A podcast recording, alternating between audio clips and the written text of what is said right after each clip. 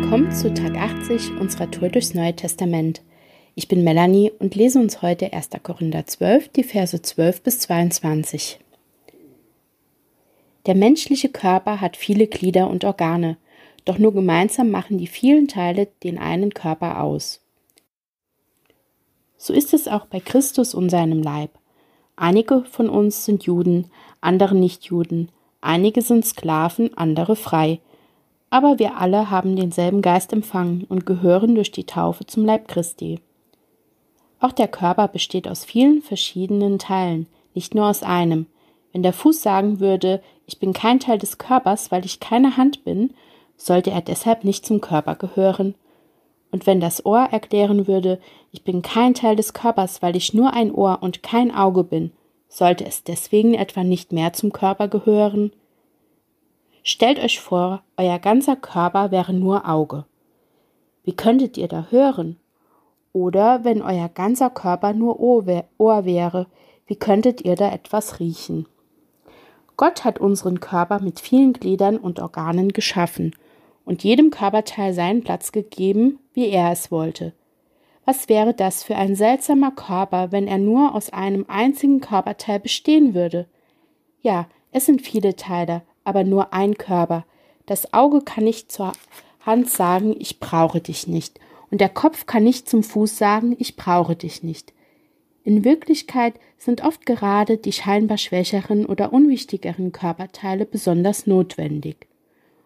Und die Körperteile, die wir verstecken möchten, kleiden wir mit umso größerer Sorgfalt.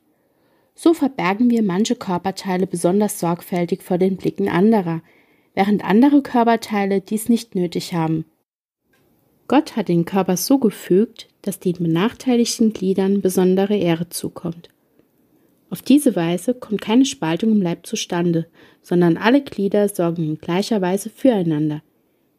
Wenn eines leidet, leiden alle anderen mit, und wenn eins geehrt wird, freuen sich alle anderen mit. So bildet ihr gemeinsam den Leib von Christus, und jeder Einzelne gehört als ein Teil dazu. Ja, der Text hat mich schon zum Nachdenken gebracht. Denken wir alle nicht hin und wieder einmal, ja, ach, ich weiß gar nicht, ich gehöre gar nicht wirklich dazu oder der andere ist viel wichtiger als ich, weil er andere oder bessere Fähigkeiten hat.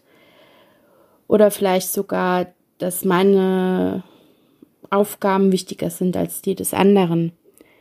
Aber solche Gedanken können total schädlich sein und die Verbindung zueinander stören. Paulus nennt uns den Leib und so können solche Gedanken den Leib stören. Ich finde das Bild des Körpers, welches Paulus nutzt, richtig stark, weil es verdeutlicht, wie eins ins andere greift. Wenn ich so zum Beispiel an den Kehlkopf inklusive Stimmlippen denke, der für die Stimmbildung mitverantwortlich ist, so kann trotzdem keine Stimme ohne Lungen, Lunge und Atemmuskulatur gebildet werden und der Vorgang ja, der ist noch viel komplexer, um letzten Endes die Stimmlippen in Schwingung zu bekommen und einen Ton zu produzieren. Das lässt uns erkennen, dass wirklich jeder einzelne Teil im Körper, egal wie klein oder wie groß, wichtig ist. Und genauso ist es mit dem Leib Christi, seiner Gemeinde. Es macht einen Unterschied, was jeder Einzelne über sich, aber auch über die anderen denkt. Mich selbst oder andere zu bewerten, könnte durchaus zu negativen Folgen führen, wie schlechter Stimmung oder sogar Streit oder Entzweiung. Paulus lässt hier sämtliche Bewertungen in dem Text weg. Er sagt, dass alles in seiner Kombination wichtig ist, dass der ganze Leib miteinander interagiert.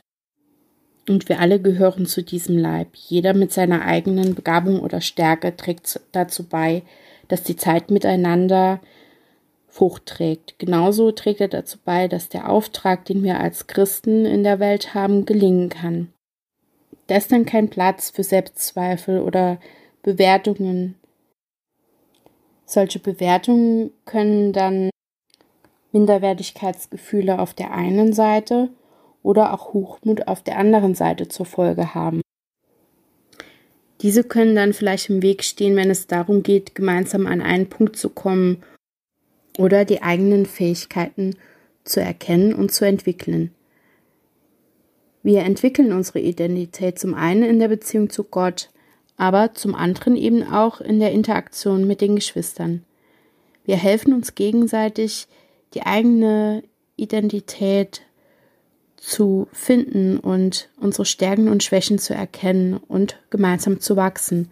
Und da, wo diese Killersätze in unseren Köpfen in Aktion treten, wie ich gehöre nicht dazu oder ich bin schlechter als der andere oder meine Aufgabe hat einen höheren Stellenwert als die des anderen, das zerstört Gemeinschaft. Und ich will nicht, dass solche Sätze meine Gedanken beeinflussen. Ich möchte dir an dieser Stelle Mut machen, dass wir solche Killersätze ans Kreuz bringen, uns davon befreien und Platz für die Wahrheit und für Veränderungen machen. Und dass man sich selbst und den anderen wertschätzt und dafür dankbar ist. Wir brauchen einander, um herauszufinden, wo wir stehen und wo unser Platz ist und um die eigene Identität zu finden. Sei mutig und geh in dich, um solche Killersätze ans Kreuz zu bringen und zu entlarven.